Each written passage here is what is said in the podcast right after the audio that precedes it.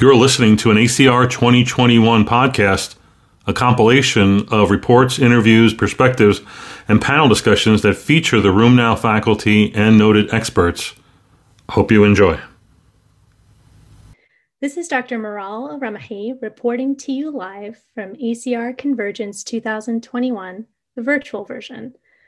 I wanted to talk to you today about Abstract 0572, which I found very intriguing. This was a prospective multi center cohort of US veterans with rheumatoid arthritis that were followed for 17 years for development of an incident major adverse cardiovascular event, or MACE. This study showed that several cytokines and chemokines were associated with an increased risk of an incident MACE independent of traditional cardiovascular disease risk factors and independent of clinical RA disease activity. In addition to that, they showed that several cytokines and chemokines predicted MACE even if a patient had low disease activity or was in remission. This study just made me go, wow, I thought this was huge. And I also think that we need to do better at, at uh, cardiovascular disease risk stratification in our patients. And this study helps us realize that we have tools to come to that are on the horizon that we can use to help predict cardiovascular risk. This is Dr. Maral Ramahi reporting to you on ACR Convergence 2021. Be sure to check out rheumnow.com for more coverage. Hi, this is Dr. Robert Chow from Northern Virginia, reporting live from ACR 2021 for RheumNow. I'd like to share a really interesting abstract, uh, abstract 957 from one of the plenary sessions today. And this abstract focused on vitamin D and omega-3 fatty acids in the reduction of uh, autoimmune diseases. We know that vitamin D has been associated with reduced risk of several autoimmune diseases and omega-3 fatty acids decrease systemic inflammation. But this study was one of uh, the first in its kind uh, being the first prospective randomized trial. This study was the VITAL study, which was a randomized double blind placebo controlled trial where patients took vitamin D 2000 international units and or omega-3 fatty acids 1000 milligrams per day versus placebo over a very long period of time over five years uh, they tested the effects of vitamin d and omega 3 fatty acids on the development of autoimmune diseases, including rheumatoid arthritis, polymyalgia rheumatica, autoimmune thyroid disease, psoriasis, and others. Um, they had over 25,000 patients randomized and found that patients who took vitamin D and or omega-3 fatty acids reduced incidence autoimmune disease by 25 to 30 percent they also noted uh, a lower rheumatoid arthritis and polymyalgia rheumatica incidence. And they found that the effect of vitamin D appeared stronger after two years. I think a few take home points for this study is that it provided uh, us with information that we've been expecting and that we wanted to hear.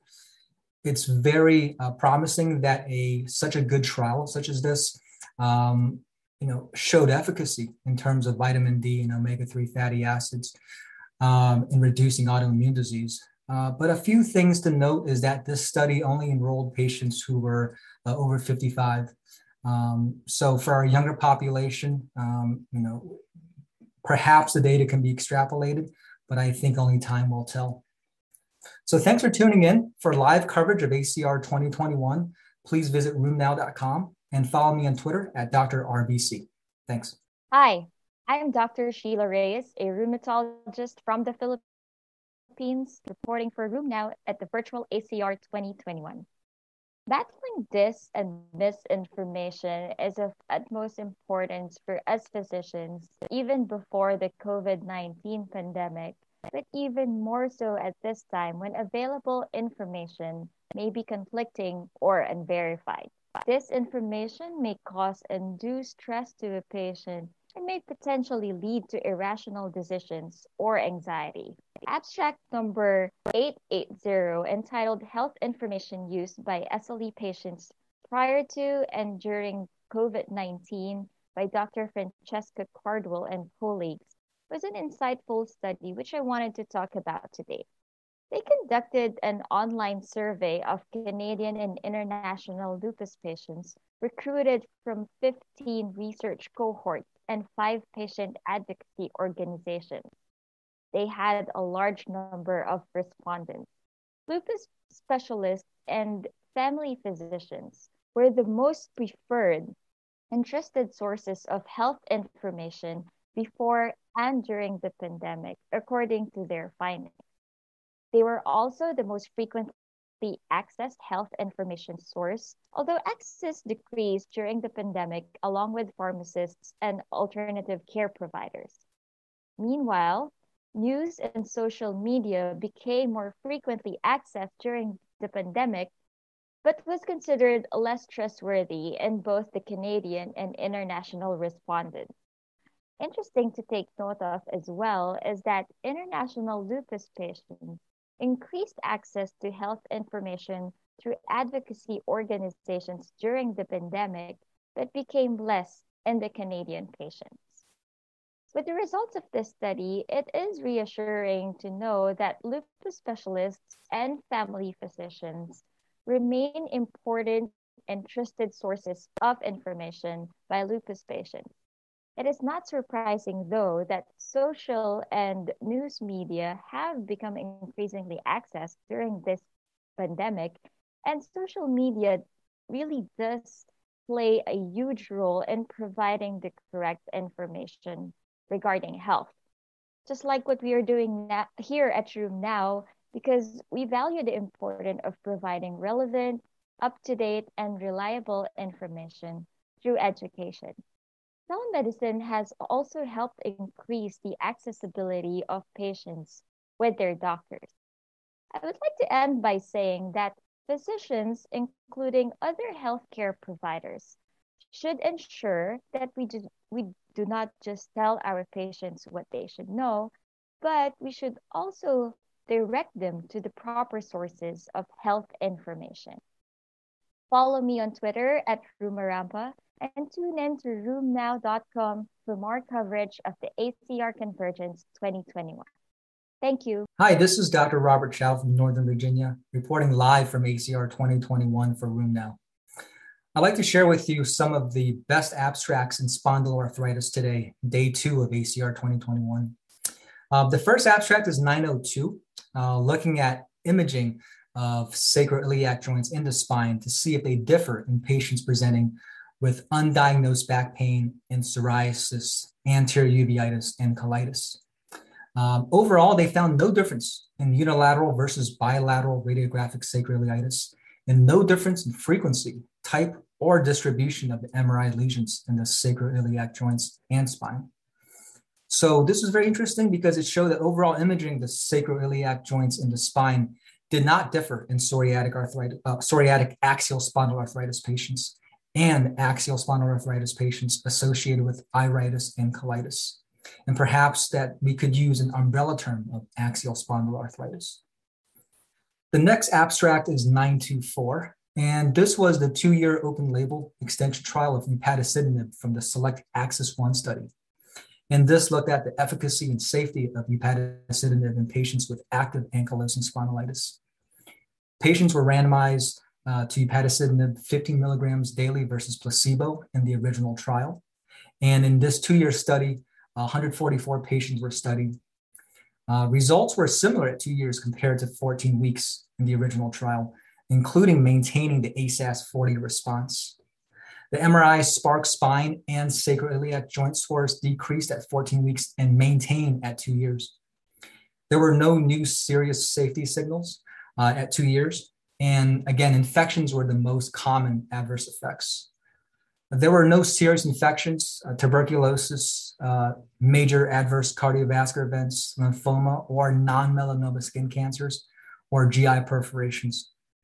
They did have one episode of a pulmonary embolism, uh, but that was in a female patient with a previous history of a lower leg DVT with a history of smoking and obesity. Uh, there were also incident, incidences of herpes zoster, colitis, and uveitis. And lastly, there were some uh, mostly asymptomatic elevations of creatinine kinase.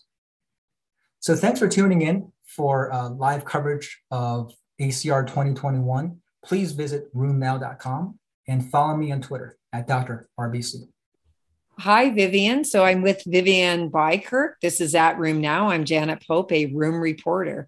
Um, so, Vivian, uh, it's lovely to talk to you again. And I'd really like to sort of pick your brain on if you were starting now, what would you want to know? So, in other words, what advice would you give for young rheumatologists, maybe those who are going to be superb clinicians or academicians, uh, perhaps doing research? And just some background on you: you um, did rheumatology, and you were you did your epidemiology degree, of course, as well as rheumatology, and then you were doing clinical medicine, and then transitioned over to at that point in time university of toronto and then the rest is history. Boston and now uh, in new york leading early arthritis cohort helping um, to lead a us uh, early arthritis cohort and many other things flare OMERACT um, amp etc so what what maybe top three things would you think about if someone's thinking about an academic life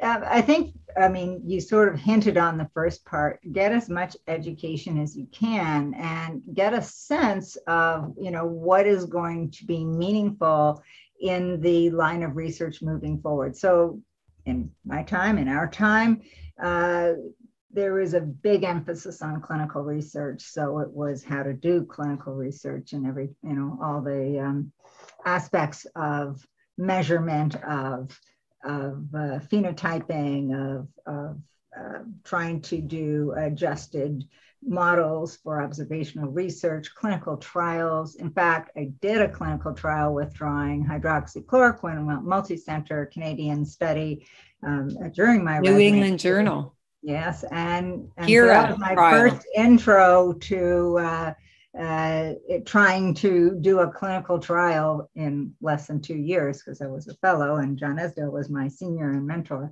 uh, and uh, and it's that's not easy. It's a little easier if you are working with uh, uh, many others on a trial and it's being run by professionals. Um, in other words, it's easier to walk beside a heavy wagon. Uh, the um, I had, you know, life circumstances change in people, and um, a family member was dying. I had to move home, and therefore, home was not academic. So we went with community, uh, community practice. I worked my butt off. It's, it was. I've never learned so much, uh, you know. And then the political environment changed and it was not meant to be for me. And as predicted, my one of my mentors, Peter Tugwell, said, You'll be bored at seven years. You'll want to go to academics. And that's indeed what happened. And I did. Uh, and uh, and so that's when I got into early RA research because uh, I felt we were doing things way too late. And all my European colleagues, I was following their research, and, and it was very clear that was the next direction. Um, I moved to the United States again, family reasons, and uh, and had a wonderful experience at the Brigham, and then um, and the past 10 years a wonderful experience at Hospital for Special Surgery, uh, and have had many many opportunities to lead projects, to start new projects, to and even to move from the very clinical and observational research that I was trained to do to the translational research that I probably wanted to do all along because my original degree was in biochemistry. So it's been a, a really great journey. So what can I say as, you know, as Pearl, so to speak? I'm female, I had children. I made sure I spent time with my children. You never get that back. Uh, and that maybe slowed my track down a little, but in the end, it, you know, so what? It's worth it. Uh, worth it's it. worth it. Uh, the uh, but and what I love now is men are taking paternity leave. It's becoming normal. So men do it too. It's worth it. Uh, the uh, my son-in-law is doing it right now. And then I would say that uh, you know you do have a life, so you have to go with your life. And then thirdly, pick good mentors and good sponsors and uh, and that's how you can navigate the system moving forward um, and by that i mean sponsors are people who they know what you want to do and they will help it make it happen. Uh, mentors are people who are going to, you know, really foster your skill set or foster your actual ability to carry out your research, write it up, whatever. There are many aspects of mentorship, um, even how to develop your career, even how to write your resume, how to put in your promotion documents. It's all it's all a new step. You know, I, we used to say in medical school, I wish I could do this all over so I could do it right. Uh, and in a way, I sort of feel like that now, but at least maybe many will get that chance to take those few pearls. Oh, and I love the pearls. And I think that you're also implying that you have to work it yourself. You can't just, you said, choose mentors, get a sponsor. Um, no. You need to seek out actively. And I think that um, many people start their career and think that they're like overstepping. And I think not being aggressive, but being knowing what you want and trying to get there um, in a positive way, bringing people with you and they bring you along as well. So not dragging anyone down and not putting anyone down, but just saying, look, at we're in it together. And as a team, here's where I need to get. And then serendipity, I think, along the way. Be and be I, open to yeah. be open to change. You pivoted I many find, times. I find that now the whole concept of mentorship is becoming a formalized process in many, many institutions and, and take advantage of it from the beginning. Um, and you, it won't be just one mentor. We used to have one mentor. Now we have eight, nine, ten. Right for different skills, different yep. times, different yep. skills. You know, it, it's uh, and people i'm at the mentorship phase now and i love doing it so don't think people don't want to do it that's right well listen vivian it's always just wonderful talking to you and thank you for giving up your time tonight uh, to really i think help the people listening where they can really get to the next level of where they want to be the trainees the young staff etc it's never too late to do what you want to do right well i agree with that you know I I changed career. I did a shift at 40. That might be too classical, but that's when I did it. And I did a shift again at early 50s. So it you can do it anytime. And oh, Absolutely. oh, work out, stay healthy. Yes, yeah. really we'll critical. have a life outside of outside of medicine. That's always a good thing. It helps you think straighter when you're in medicine. Well, thank you so much. And uh, people, I'm I'm Janet Pope, so I'm at Janet Burdope if you want to follow me on Twitter. Thank you. Okay, bye. Thank you, Janet. Bye bye. Hello, I'm Anthony Chan. I'm consultant rheumatologist uh, from the United Kingdom, reporting here at ACR 21 for RheumNow. And today I have a great pleasure of uh, having Professor Oliver Fitzgerald, a key opinion leader in the field of uh, psoriatic arthritis, joining me here for a discussion about some of the highlights from ACR 21. So, uh, Professor Fitzgerald, welcome to uh, this interview. Thank you very much, and, Tony. Uh, one of the highlights that we've seen at the ACR 21 conference are the new therapies in psoriatic arthritis. And I was very interested to read uh, your work on um, the TYK2 inhibitor, deucravacitinib, uh, in PSA. Uh, that is poster 490. I wonder whether you could um, give us some key highlights from the study. Sure. So um, the poster is a, a product of work um, done on the phase two trial of deucravacitinib in psoriatic arthritis. And the, the results of that trial were reported at the same session by uh, Philip Mease. So essentially, um, deucravacitinib is a highly selective um, TYK2 inhibitor, which um, in the phase two trial proved uh, to be effective for a, a number of the um, uh, domains that are important in patients with psoriatic arthritis, with deucravacitinib resulting in improvements in both joint uh, and skin domains, in addition to uh, domains like enthesitis, HAQ-DI, uh, and uh, some of the uh, patient reported outcomes uh, were also uh, significantly improved in the um, treated patients as compared to the placebo treated patients. Um, so a, a, nice, nice positive, um, nice positive study. And I guess what this particular poster is focusing on are the effects of um, on disease markers and tyrosine uh, kinase 2 mediated pathways. Um, so um, the initial um, uh, markers that they were interested in looking at included um, those uh, mediating signaling of IL 23 uh, and type 1 interferon, which are um, in particular targeted by uh, the TYK2 inhibitor.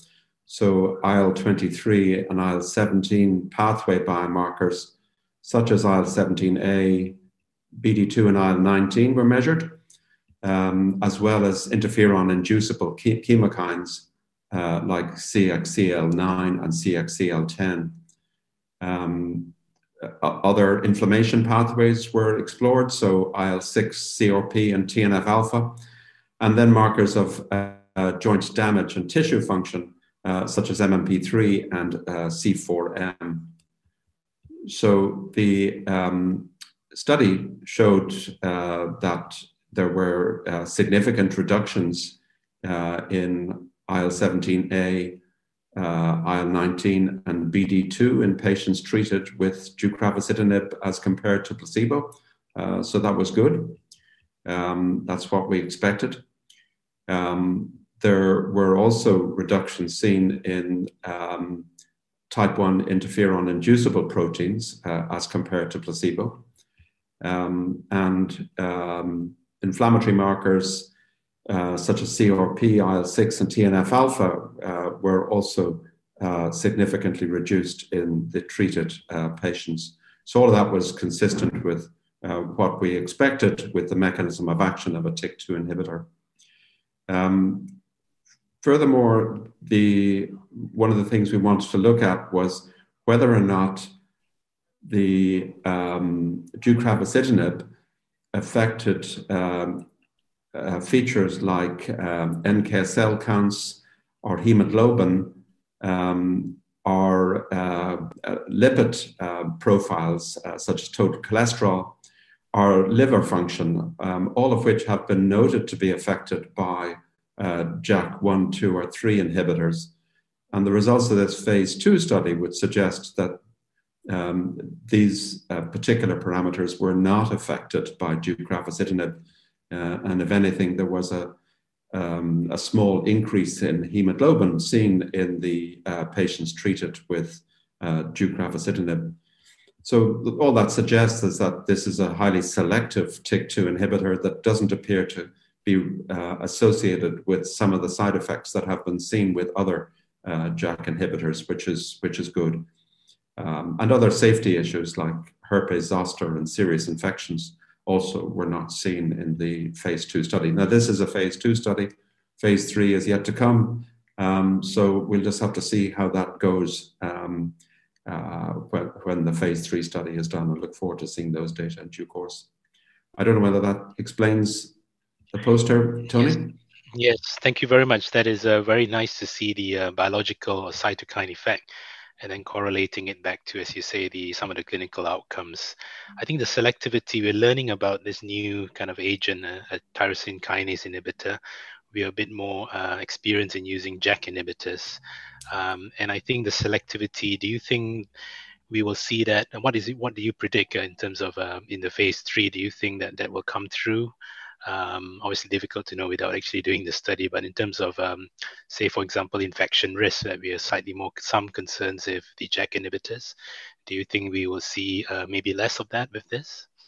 I, I, I, would anticipate that we will see less of it, and um, the uh, I think that relates to the uh, specificity of the uh, inhibitor for TYK2, and it doesn't seem to spill over to blocking uh, other um, JAK1, 2, or 3 um, uh, uh, proteins, I guess, are not being affected in the same way um, as uh, with other uh, JAK inhibitors. So, yeah, I'd be I'd be hopeful it'll it'll work out well. which is will be good news for our patients. And I, I suppose the patient selection will also factor into that, uh, whether they have other comorbidities or anything else associated with infection risks. Exactly, and that's that's obviously a, a big concern in some of the patients that we treat is that they do have not infrequently comorbidities that um, may determine which medication you might or might not use. Yeah, so um, so a new a new therapy. We look forward to phase three studies, and if you could think about these uh, patients, uh, do, you know, where would this treatment be sort of best place in the we have increasing number of uh, agents now to mm. use in psoriatic arthritis. Yeah. Uh, if you had to kind of um, decide on where best to treat them, where would you think this would fit, or could it fit anywhere along the pathway? Um, well, at this point, I don't think we can be specific enough with the information that we have as to which uh, where this medication would best sit.